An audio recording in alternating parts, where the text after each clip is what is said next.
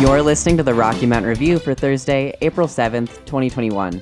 I'm Coda Babcock, And I'm Ivy Winfrey. and you're tuned in to KCSU Fort Collins. On today's show, Coda covers for Ellie Shannon, who wrote updates in ASCSU plans, and I discuss the results of the April 6th local election. After that, Dixon Lawson updates you on KC or on CSU athletics, and then you'll hear a conversation between Ivy and State Senator Faith Winter about State Bill 176.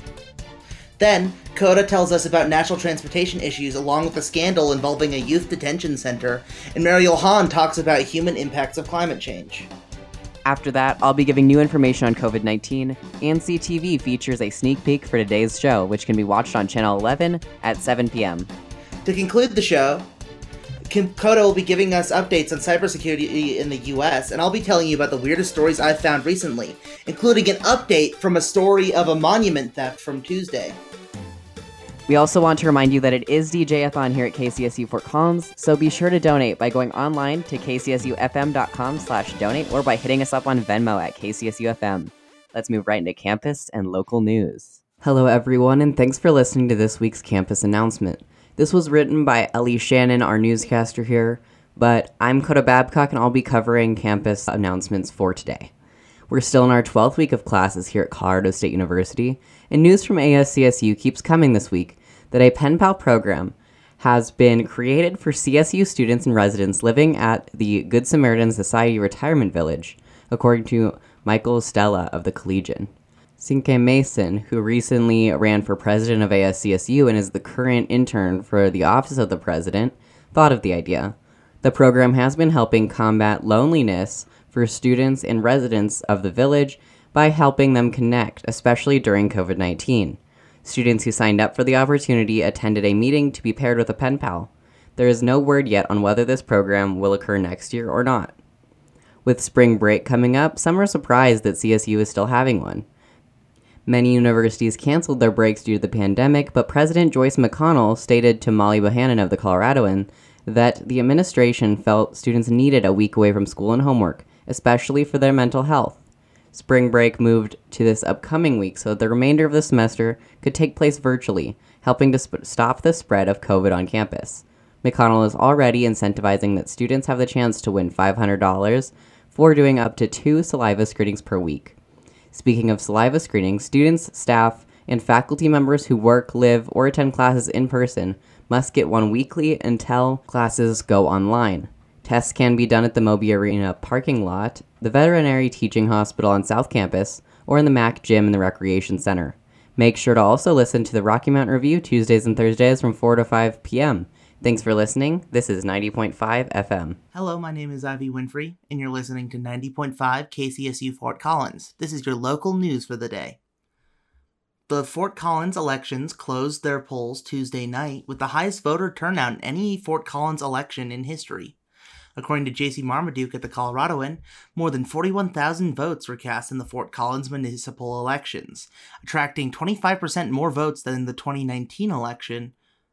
The turnout represented 36% of registered voters within city limits, which is notably not a record. Of the winner's election night, State Representative Jeni Arndt won the mayoral race with more than 63% of the vote. The resolution for Fort Collins to buy the Hughes Stadium site passed with 70% of voters in favor.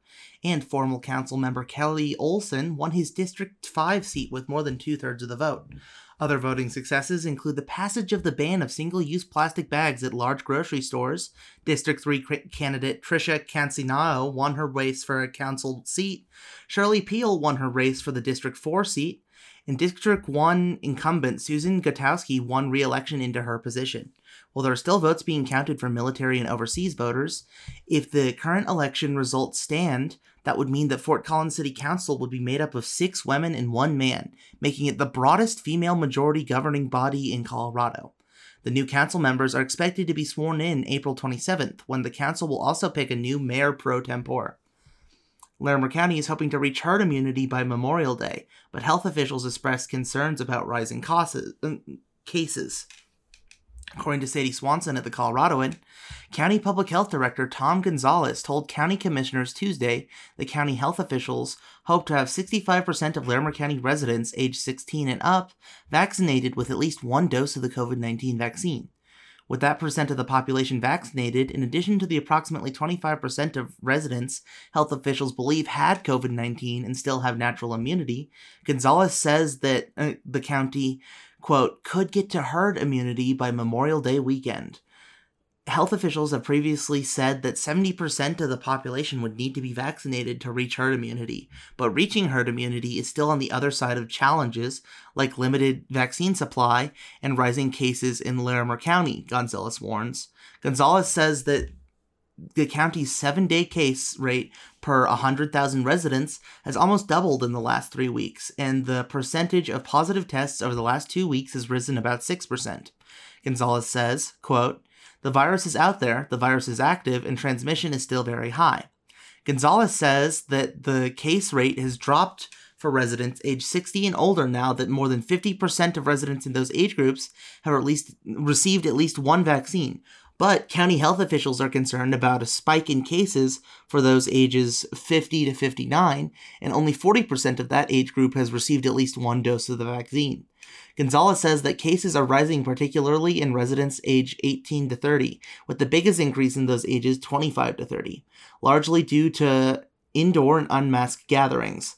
As the weather warms, Gonzales encourages people to socialize outside while maintaining social distance as much as possible because the virus is less transmissible in open air and outdoor environments. Cases in children ages 11 to 17 have also spiked as in person learning continues, and Gonzales reminded families to make sure that they're still following quarantine instructions. While children are often asymptomatic, they can still spread the virus to others, he says.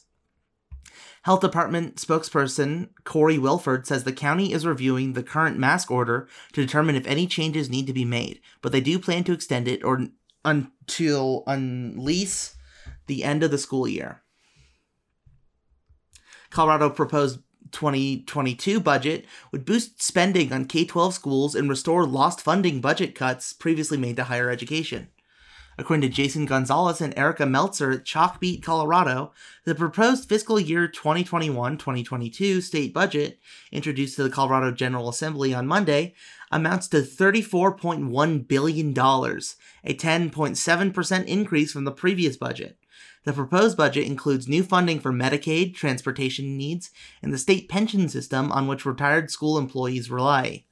It also creates a 13.5% reserve, nearly double the previous reserve, for both K 12 schools and higher education. The budget returns spending to pre COVID levels. Joint Budget uh, Committee Chair Senator Dominic Moreno says, quote, this is largely bringing us back to 2019 2020, where we were before the pandemic hit. I wouldn't say this is significantly moving through the ball down the court. End quote. Moreno noted two important exceptions. 100 $100.3 million targeted at college students from low income and first generation backgrounds, and a proposed $560 million reserve in the state education fund. Students who are on their first in their families to attend college have been more likely to put their plans on hold during the pandemic due to family responsibilities and economic hardships, and lawmakers and college leaders want to do more to help them stay on track. The reserve in the state education fund, meanwhile, has two potential uses. It could prevent cuts if revenue declines in coming years, given that the 2021 2022 budget is supported largely by money rolled over from this year. It could also be used to facilitate long sought changes to Colorado's school finance formula. Many legislators, education advocates, and even district leaders agree that the way the state distributes money to K 12 schools is unfair and doesn't provide enough aid to districts with large numbers of students in poverty. But efforts to change the formula have fa- uh, foundered because some districts would get less money if the formula is changed, without a big increase in overall K 12 spending. The state education fund typically ends the year with about $100 million left over, but this budget in the companion bill would result in $560 million left over in the fund. That money could smooth the transition to a new school finance formula. The proposed budget calls for $7.8 billion in spending on K 12 education, an 8.7% increase from 2020 in 2021.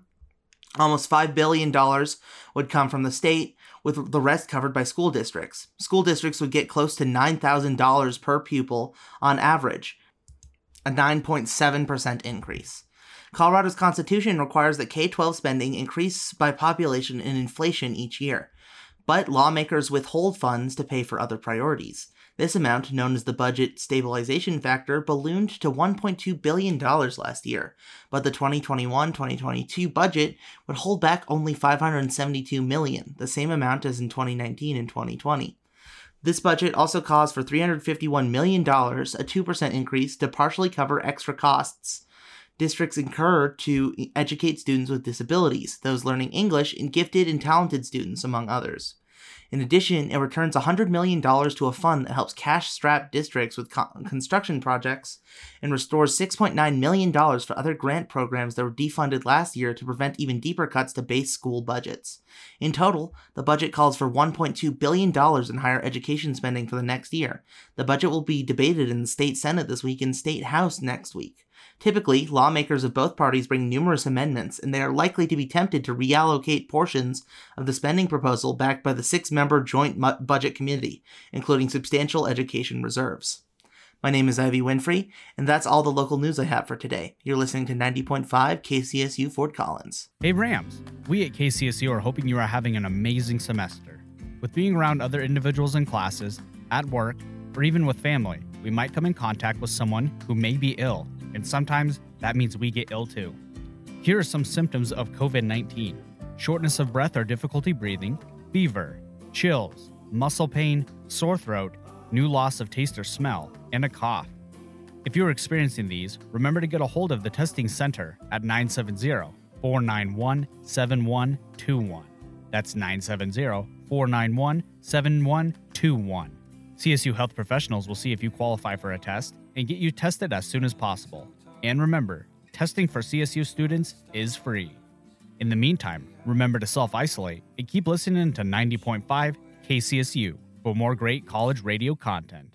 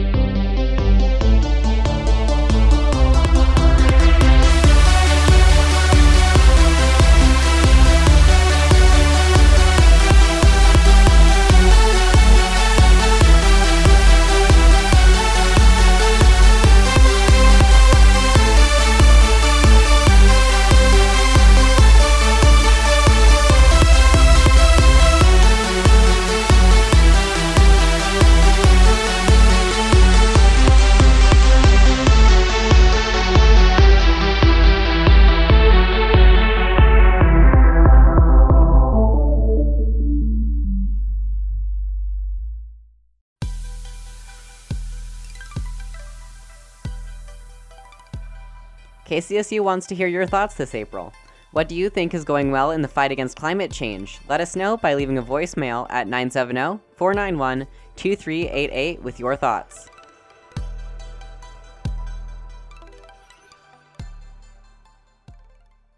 Good afternoon. My name is Dixon Lawson, and you're tuned into the RMR Sports Report for the week of April 8th, 2021.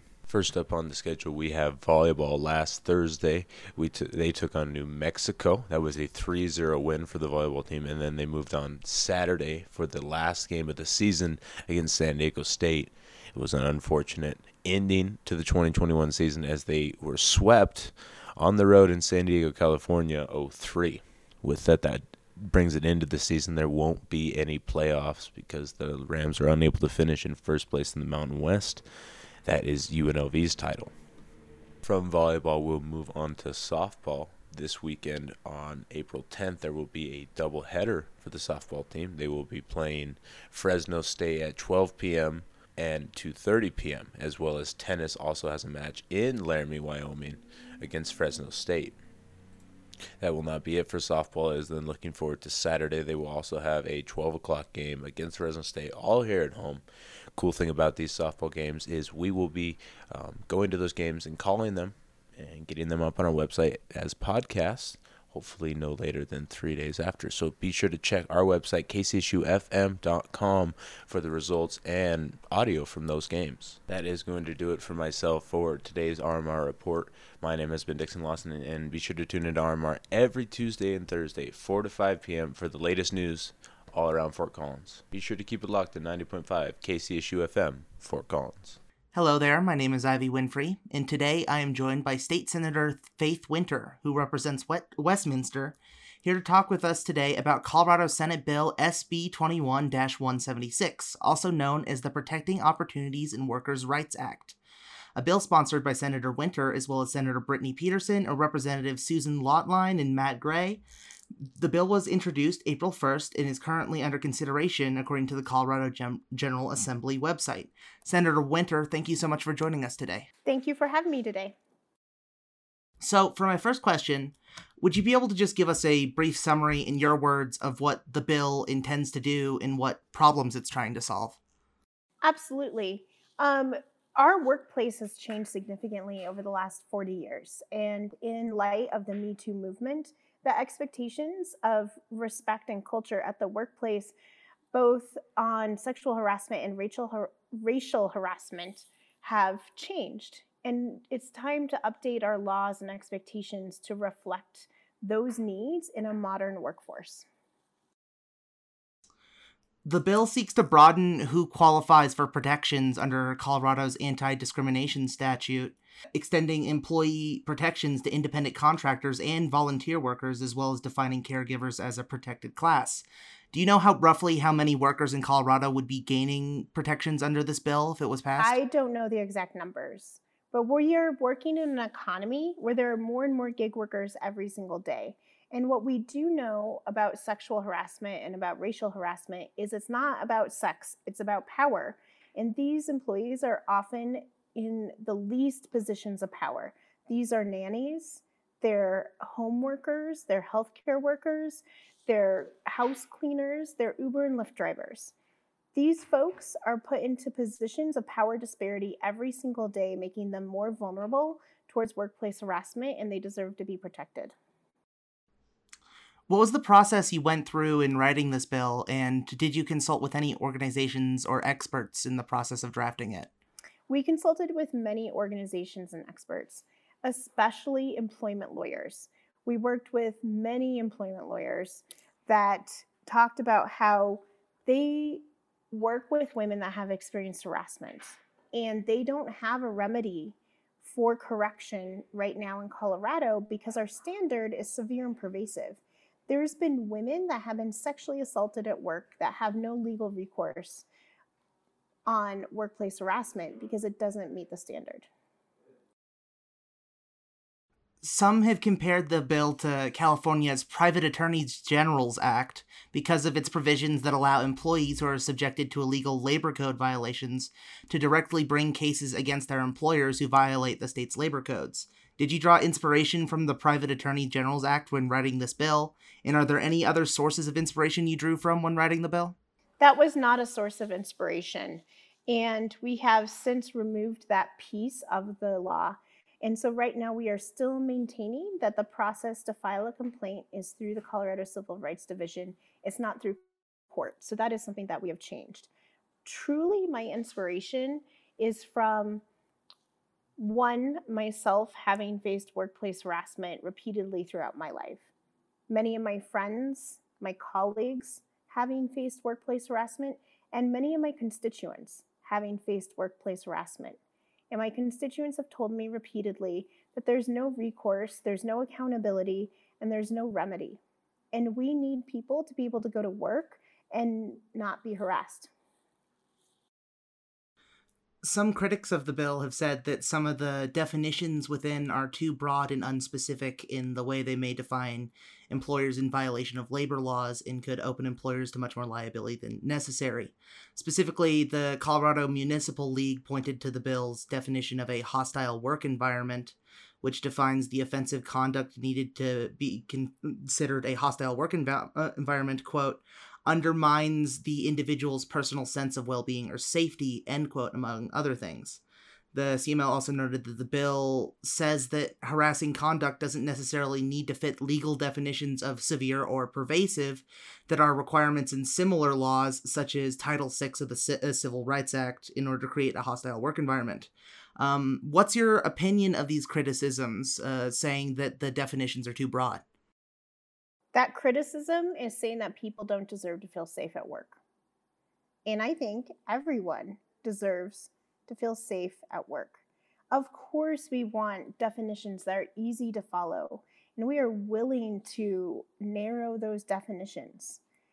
However, when you listen to the testimony, there was a lot of folks that said harassment exists and women should get over it. And I think everyone deserves to show up in the morning, be as productive as possible, and feel safe. And when we have folks in this state that have faced sexual assault and sexual harassment, and it does not meet the standard of severe and pervasive, it is clearly time that we update our standard.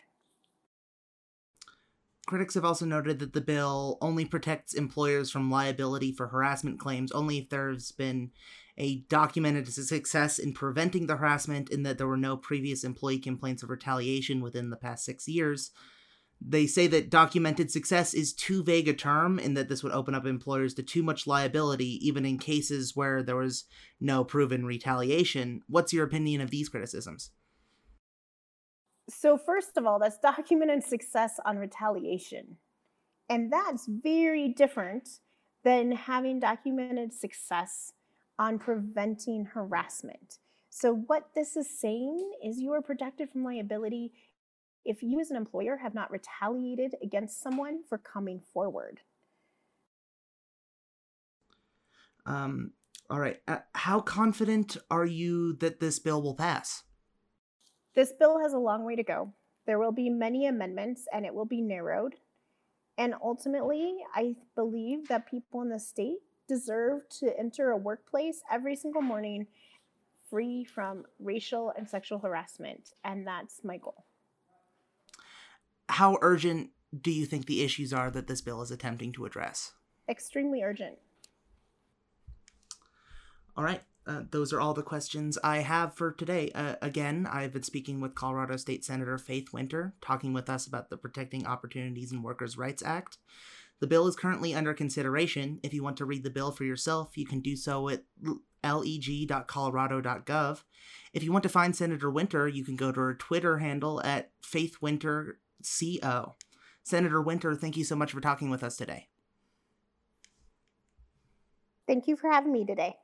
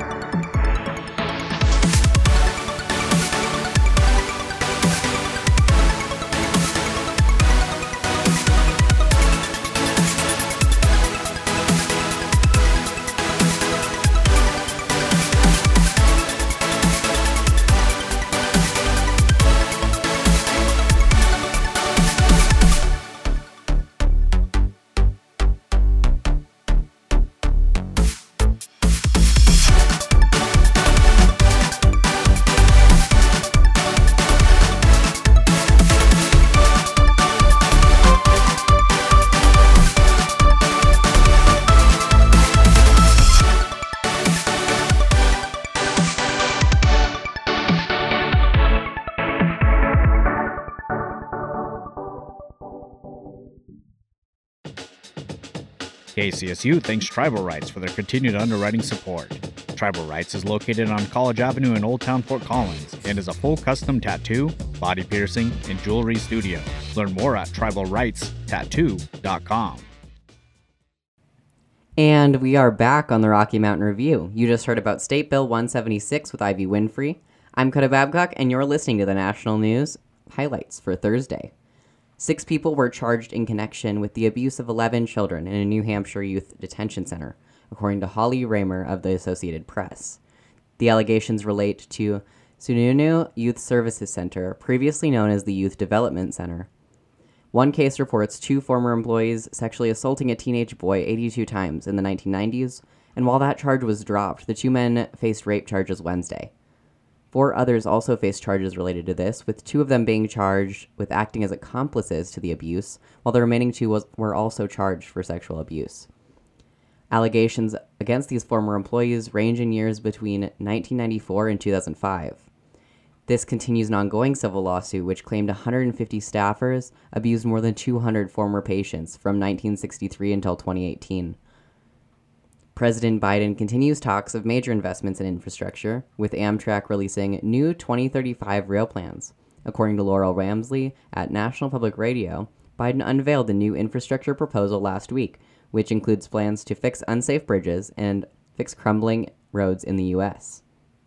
Along with this, $85 billion are expected to go towards public transit. As a result, Amtrak released a map and plan for its 2035 high, re- high-speed rail system. This includes fast trains between major cities and aims to support commuters in decreasing the hours each year spent commuting by car. Some features of the rail include a line connecting all Texas cities and a line to connect Midwestern cities to each other. Amtrak commented on the new plan, saying, quote, Many of the country's biggest and fastest growing metropolitan areas with diverse populations don't have the rail service they deserve, end quote. 16 people died in a bus crash near the southern U.S. border according to Rafael Carranza at the Arizona Republic. 14 injuries were also reported, and both buses involved carried mine workers to the Noche Buena mine. The crash occurred around 3:30 in the morning Wednesday, and all of the 16 that died died at scene. They were riding on the smaller of the two buses, and the 14 survivors that were injured traveled on the larger bus and received treatment in a nearby hospital. All victims in the accident were from Mexico and worked for a gold mine owned and operated by Fresnillo plc, a Mexican British firm. The gold mine began operations in 2012, and the crash involved a head on collision of the two buses. That's all for national news highlights. I'm Coda Babcock, and you're listening to KCSU Fort Collins. Now we're going to be hearing about human perception of the world and climate change. Make sure to stay tuned because after that, we're also going to be hearing the newest COVID 19 statistics and updates. Those who contemplate the beauty of the earth find reserves of strength that will endure as long as life lasts. There is something infinitely healing in the repeated refrains of nature. The assurance that dawn comes after night and spring comes after winter. Rachel Carson. Hello, my name is Claire Toggin, and you just heard from Mariel Hahn, a student here at Colorado State University, who is our guest speaker on the podcast today. Hi, Claire. How are you doing? I'm good. Thanks for asking. How are you? I'm great. So, today you're joining me to discuss how the human perception of the environment has changed over time, correct? Exactly. And not just how our perception of the environment has changed, but what the real effects of that change have been and why it's so important for us to view the environment differently going forward. So, what were our first perceptions of the environment? Well, a couple hundred thousand years ago, when humans first evolved, we existed almost like any other species does in the environment. We were a fundamental part of the ecosystem, and while we can't really know exactly what we thought about ourselves that long ago, I think it's pretty reasonable to say that we didn't have this view of nature as something separate from ourselves. We lived pretty harmoniously with nature as hunter gatherers. And how does that contrast to more recent perceptions of the environment? So, around the Industrial Revolution and up until the present day, humans have had an extractive view of nature. We began to alter our environment in a way that hadn't been done before, so it would be the most profitable in a capitalistic system. We began mining for fossil fuels and minerals around the world to sell for profit. And as the world started to globalize, we could see the benefits of drawing raw materials out of the ground, and that helped more people make money. Another example would be how farmers get crops from the land. And with monocropping, they could create more agricultural products than ever. But to do this, there was a shift towards using pesticides and herbicides. Now, in recent years, we've shifted our view of nature again. The publication of Rachel Carson's Silent Spring in the 1960s launched what today we know as the environmental movement. The environmental movement in conjunction with conver- the environmental movement in conjunction with conservation efforts have been incredible at protecting our environment from large corporations who are seeking profit through resource extraction. However, while setting aside land does protect nature, it keeps it separate from us and actually helps to justify this harmful utilitarian perspective of nature. Essentially, by protecting lands in national parks and forests, it makes it seem like the rest of nature is indispensable and can be dominated over without consequence. This is interesting because a lot of people see wilderness preservation as the best solution for maintaining a healthy planet, but it sounds as though the conservation movement isn't really doing enough to preserve nature. Are there other relationships with nature that exist besides these two? Yes, there's also something called traditional ecological knowledge. I learned about traditional ecological knowledge through a research paper published by Raymond Pierotti and Daniel Wildcat. They discuss how traditional ecological knowledge describes the perspective and relationship that indigenous populations have developed through their long history in coexistence with nature. It's based around the understanding that nature and humans have a symbiotic relationship. So while humans are dependent on nature for their survival, nature is just as dependent on us in order to be healthy and function at its best. This can be seen through specific fishing practices so that rivers stay healthy, or even through the removing of dead plants and forests so only the stronger ones grow.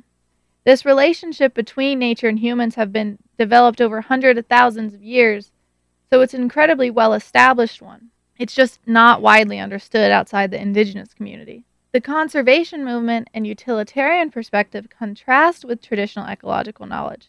The intimate relationship that early humans and today's indigenous populations have had with nature hardly exists anymore. The extractive view of nature pushed Western society to want to control nature, and the conservation movement taught us that nature is better separate from humans. Both of these perspectives have encouraged an idea that humans should not be a part of nature, and we are now starting to see the consequences of our absence from wilderness. The documentary film Tending the Wild dives into a lot of them, but here at home I think about how we've just had the two largest wildfires in Colorado history. These fires grew to be so large just because of the dead brush and needles that have built over time. The practice of forest management that indigenous populations have followed made use of knowledge gained from thousands of years of experimenting. They learned that fire was actually necessary in order to keep fire- forests healthy, which is why these large fires haven't happened in the past. The practice of traditional ecological knowledge helped to prevent these fires in the past because indigenous populations have had such an intimate relationship with nature that they understand the need for activities such as controlled burning. Have you seen the use of traditional ecological knowledge in any new policies regarding the environment? Yes, actually. The documentary, Tending the Wild, that I mentioned earlier, discusses some. And recently, especially with the massive forest fires in Colorado and in California, government officials and conservationists are looking towards indigenous approaches of traditional ecological knowledge to better understand how to prevent these devastating events in the future. So, this could be increasing controlled burns in the forest to safely remove pine needles and brush that build on the forest floor. But our utilitarian approach to nature that we've had, this desire to control and manipulate nature to our advantage, has caused so many widespread consequences that now humans have affected everything in every corner of the planet. We have already created so many devastating changes to our environment that we have now entered what is known as the Anthropocene. Can you elaborate on what the Anthropocene is and what you think would be the best approach to changing our perceptions in relationship with nature in the future? So, a lot of people have never actually heard of the Anthropocene, which is understandable unless you've studied geology or anthropology. It doesn't really come up a lot. I learned about the Anthropocene through a book called The Sixth Extinction by Elizabeth Kolbert, and she talks about how the Anthropocene is the new and current geologic epoch. It's defined by the fact that humans have altered the composition of the Earth so much that we have left a noticeable difference in the geologic record. In other words, there is no place in the world that hasn't been affected or changed by the presence of humans. And we have a long list of impacts to the planet. Most of the world's rivers have been dammed or diverted. We've used more than half of the world's fresh, accessible water runoff and fertilizer plants produce more nitrogen than is fixed naturally by all terrestrial ecosystems. These are all changes that we have made to the planet, and they affect the smallest organisms in an ecosystem and even have recip- reciprocal effects on ourselves. For example, diverting water not only affects the lives of organisms in the water, it changes who has access to water amongst human population. Now, we can't exactly undo what we've done in the past to make our impact on the earth disappear. But moving forward, we can start to make some changes. For me, and hopefully for other people, by learning about the impact we've had on the earth, we can reframe our perception of our place in the world. We aren't separate from nature. So, whether you're in your backyard or in Rocky Mountain National Park, what we do is going to have an effect on the environment. And if we don't realize that soon, we're going to have an incredible crisis on our hands. How do you suggest shifting our view of nature in the future, and why do you think that it's so important that we do? So, this is a tricky thing to do. If you live in New York City or even a place like Fort Collins, it's super easy to feel distant from nature. We don't gather our own food and we don't really see where our garbage goes after we throw it away. Everything has become super easy for us, and we have been taught that in order to experience nature, we have to leave our house and our towns and go somewhere where people don't live. But we are beginning to approach a tipping point with climate change, and a lot of scientists say that we have until between 2030 and 2050 to make a significant reduction in our environmental footprint. The researcher George Lakoff published a brilliant research paper on the idea of framing which is basically understanding the different systems that make up an idea or a subject. In his paper, he discusses why it matters how we frame the environment, how different individuals like conservatives and liberals frame the environment affect the policies they support, for example. But with regard to the environment, we are lacking a lot of frames because we have taught ourselves that humans are and should be separate from nature through these utilitarian and conservation practices. We need to change this frame of our separation from nature because when we do, we'll have more empathy and compassion for what happens to nature in the future. We need the public to really understand the symbiotic relationship between humans and nature so that we can mobilize quicker and create more effective change. Recognizing the Anthropocene is an important step in this because it signifies that climate change is human induced which means we have a responsibility to fix it. But I think one of the big things that the public needs to do is reframe how we think we can be a positive change for the environment. We've been taught that individual changes and sacrifices are what will make the biggest impact, but Lakoff argues that it's really political change that is the most important. And I agree with him. We need to incorporate traditional ecological knowledge into government policies. But I think the easiest thing we can do is work at an individual level to reestablish our connection with nature. We need to try and think about where our food comes from and how we have an impact on the planet. This will create that movement for supporting changes in government policies that are necessary. And of course, educating ourselves about the environment and our history with it will help with this too. So it sounds like there's a whole variety of things that can be done to fix our relationship in, with nature in order to prevent this global tipping point. Exactly. Well, I think your talk with me today really helped inform a lot of listeners and hopefully started a small change in some of their lives. I hope so too. Thanks so much for joining me today. I hope to see some changes in environmental policy soon. Thank you.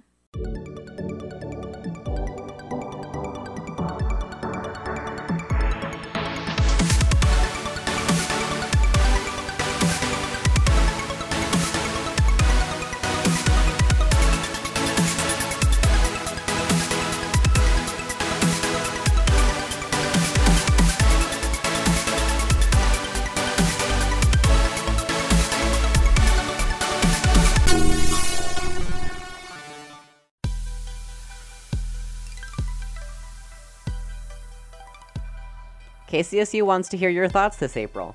What do you think is going well in the fight against climate change? Let us know by leaving a voicemail at 970 491 2388 with your thoughts.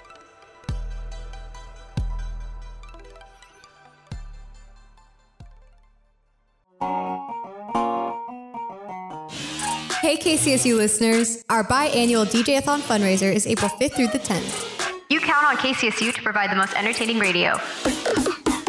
We provide the chance for students to become reporters, radio hosts, freelance producers, and creators. In turn, you get to hear more great content come out of 90.5 KCSU Fort Collins. Want to support student creators and your future content? Call 970-491-5278 or donate online at kcsufm.com slash donate. I'm Coda Babcock, and you're listening to the Rocky Mountain Review on KCSU Fort Collins. Now for Thursday's COVID 19 updates. Colorado State University reports over 3,000 COVID 19 cases among students, faculty, and staff since May 2020. Students, staff, and faculty are expected to get COVID 19 screenings until courses go online and are still encouraged to do so once a week following the move to virtual. Larimer County reports over 23,000 cases and a high risk score for COVID 19, along with 234 recorded deaths. The county also reports 430 outbreaks and nearly 200,000 vaccine doses administered. On the state style framework, Larimer County sits at level yellow, concern, and reports 100 new positive cases in the last 24 hours. Each day in the past two weeks saw at least 15 new daily cases, and two days in the past two weeks saw over 10% of tests administered come back positive, indica- indicating a spike in cases. The county's 14 day case rate rose up to 384 cases per 100,000 residents, which is considered high. 32 COVID patients received treatment in area hospitals, which are at 80% capacity. Intensive care unit utilization is at 87% Larimer County. The state of Colorado reports over 472,000 cases and over 6,200 deaths due to COVID 19. 2.7 million people received testing in the state, which reports over 4,400 outbreaks. 1.9 million Coloradans received their first dose of the vaccine, and 1.1 million are fully immunized. Nationally, the United States reports 30.9 million cases of COVID 19, with an increase of 73,000 Wednesday. Deaths reached over 558,000, with an increase of over 2,500 cases.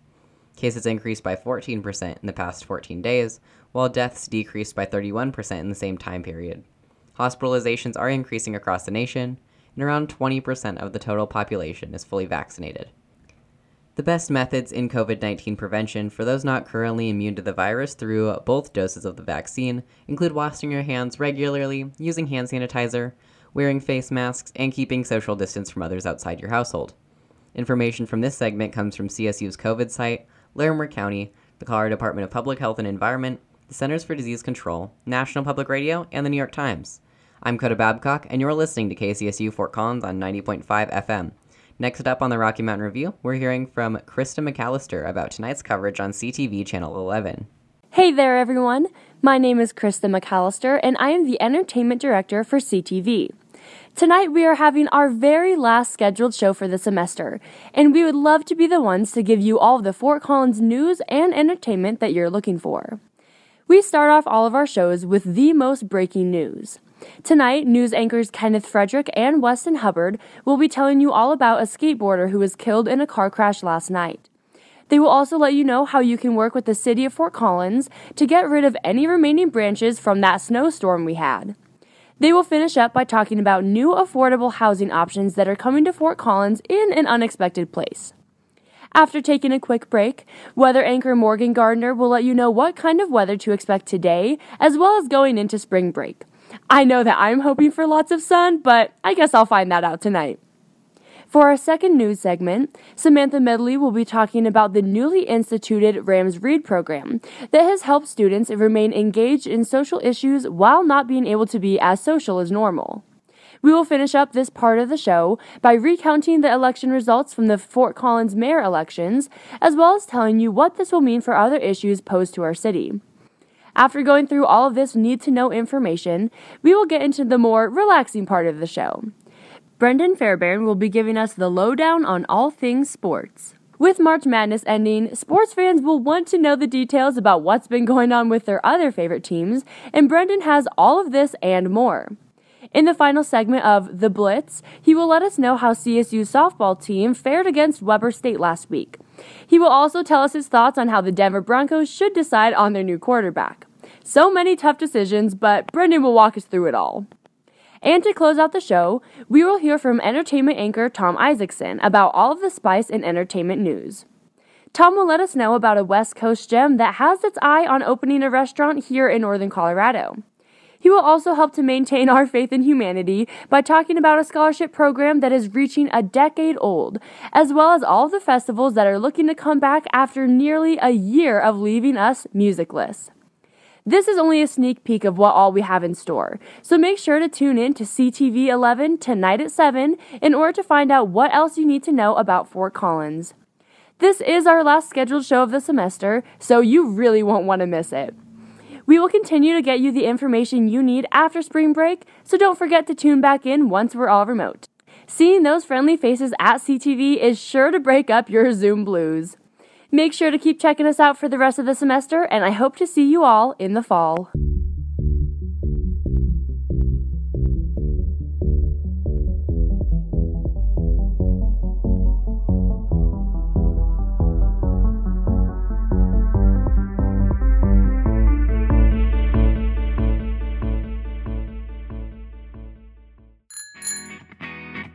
Need to know how to fix your bike but don't know where to begin? The Hex Wenches at the Fort Collins Bike Co op can teach you how to take care of your bike in an inclusive space during one of the educational series in the spring or fall. Hands on classes are welcome to cis and trans women, non binary, genderqueer, trans, and queer folks. More information can be found on their Facebook page, The Hex Wenches, or email hexwenches at gmail.com.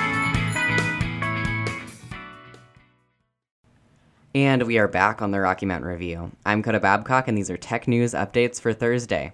Facebook removed hundreds of accounts tied to an Iranian exile group. According to the Associated Press, the removed accounts criticized Iran's government and were in support of the MEK, which is an opposition group against the Iranian government. The MEK is responsible for the deaths of Americans prior to the 1979 Islamic Revolution. The U.S. government labeled MEK, along with the National Council for Resistance in Iran, as terrorist organizations until 2012. The group of fake accounts activity was highest in 2017 and then again in late 2020, and included more than 300 accounts, pages, and Facebook groups. Instagram also removed many of these accounts. Around 112,000 people followed at least one of the accounts on Instagram. The U.S. National Security Agency is looking to fix what they call a blind spot in cybersecurity. According to Greg Myre from National Public Radio, the NSA currently only collects intelligence information from foreign nations rather than from within the US. Army General Paul Nakasone says that our adversaries, quote, understand the laws and policies that we have within our nation, and so they're utilizing our own infrastructure, our own internet service providers, to create these intrusions, end quote. This comment came in response to the major breach last year of the SolarWinds software, which the NSA had no legal authority to monitor. The software was sent out to tens of thousands of organizations, including nine U.S. government agencies. The Fourth Amendment bars the NSA from engaging in domestic surveillance, and this complicated how well and how fast the U.S. government detects and responds to security breaches like SolarWinds. This means that the US government has to find a way to continue protecting individual privacy rights while still preventing access to intelligence from foreign adversaries. That's all for tech news. I'm Coda Babcock, and you're listening to the Rocky Mountain Review on KCSU Fort Collins 90.5 FM. If you want to help us reach our goal, this DJ-a-thon, you can donate at kcsufm.com slash donate or hit us up on Venmo at kcsufm. KCSU has a website that hosts all of our podcasts, articles, and videos. Any volunteers who want to write about anything, That can include sports, music, pop culture. or anything else, you can reach out to the web department for ideas or support, and your content just might show up on kcsufm.com. To get started, email us at web at kcsufm.com. Now, back to music on 90.5 KCSU Fort Collins. My name is Timothy Myler, and I've been with KCSU going on two years now. What I value most from KCSU, both as an employee and a listener, is learning about the diverse range of genres and messages that exist within music. And KCSU consistently does a wonderful job in representing that range for our listeners. To continue supporting KCSU in supplying the diversity of music it offers, you can join Club 905 by signing up for monthly payments of only $7.50 by calling 970 491 5278 or by donating online at kcsufm.com slash donate. Hello there, my name is Ivy Winfrey, and you're listening to 90.5 KCSU Fort Collins. This is the Rocky Mountain Review. Today we have an update on Tuesday's weird news.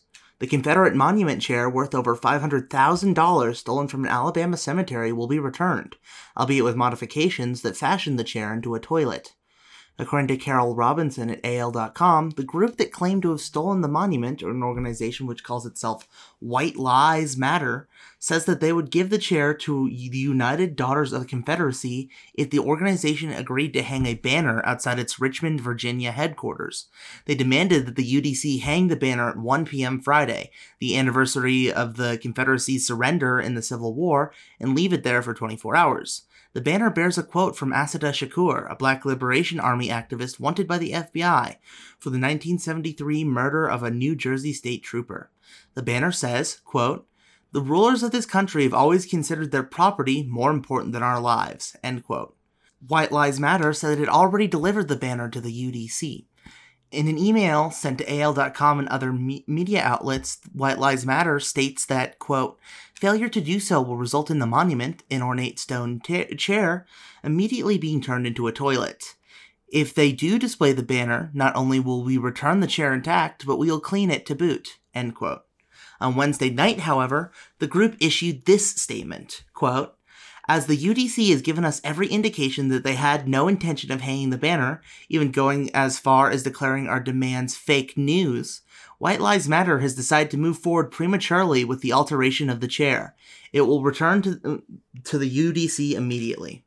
Photos of the chair, seemingly being used as a toilet, accompanied the newest statement. White Lives Matter, when asked for more information, said the chair will be surrendered to the UDC tonight. Quote, White Lives Matter will contact them directly with coordinates indicating where the chair is located. Oh, White Lives Matter said. The chair will not be returned to the cemetery. Selma Police Chief Kenta Fulford and District Attorney Michael Jackson confirmed the theft and said that they are aware of the ransom demand. The felony theft occurred sometime between midnight and 3 a.m. on March 19th, according to a Selma police report. This is getting stranger and stranger, Jackson said Wednesday night. Hopefully, they will clean and sanitize it before they return it. The son of a California man who choked to death during an amateur taco eating contest at a minor league baseball game is suing the event's organizers for negligence. According to the Associated Press, Marshall Hutchings' lawsuit uh, filed Monday alleges his father, Donna Hutchings, was not made aware of the risks and danger involved in an eating competition, the Fresno Bee reported. Donna Hutchings died after choking on tacos while competing in the contest during a Fresno Grizzlies game on August 13, 2019. Participants competed to devour as many tacos as possible during a certain amount of time. The suit names Fresno Sports and Events, the owner of Grizzlies. Grizzlies president Derek Frank said in an email that they do not plan to comment publicly on the issue. Hutchings' attorney, Martin Talsenick, said, Professionals in the sport of competitive eating train and make themselves physically ready to participate, but that is not always present in an amateur eating contest. The conductors of this event should have made the risks known to the competitors and taken steps to protect them. End quote. My name is Ivy Winfrey, and that's all the weird news I have for today. You're listening to 90.5 KCSU Fort Collins. This is the Rocky Mountain Review. And now for the weather.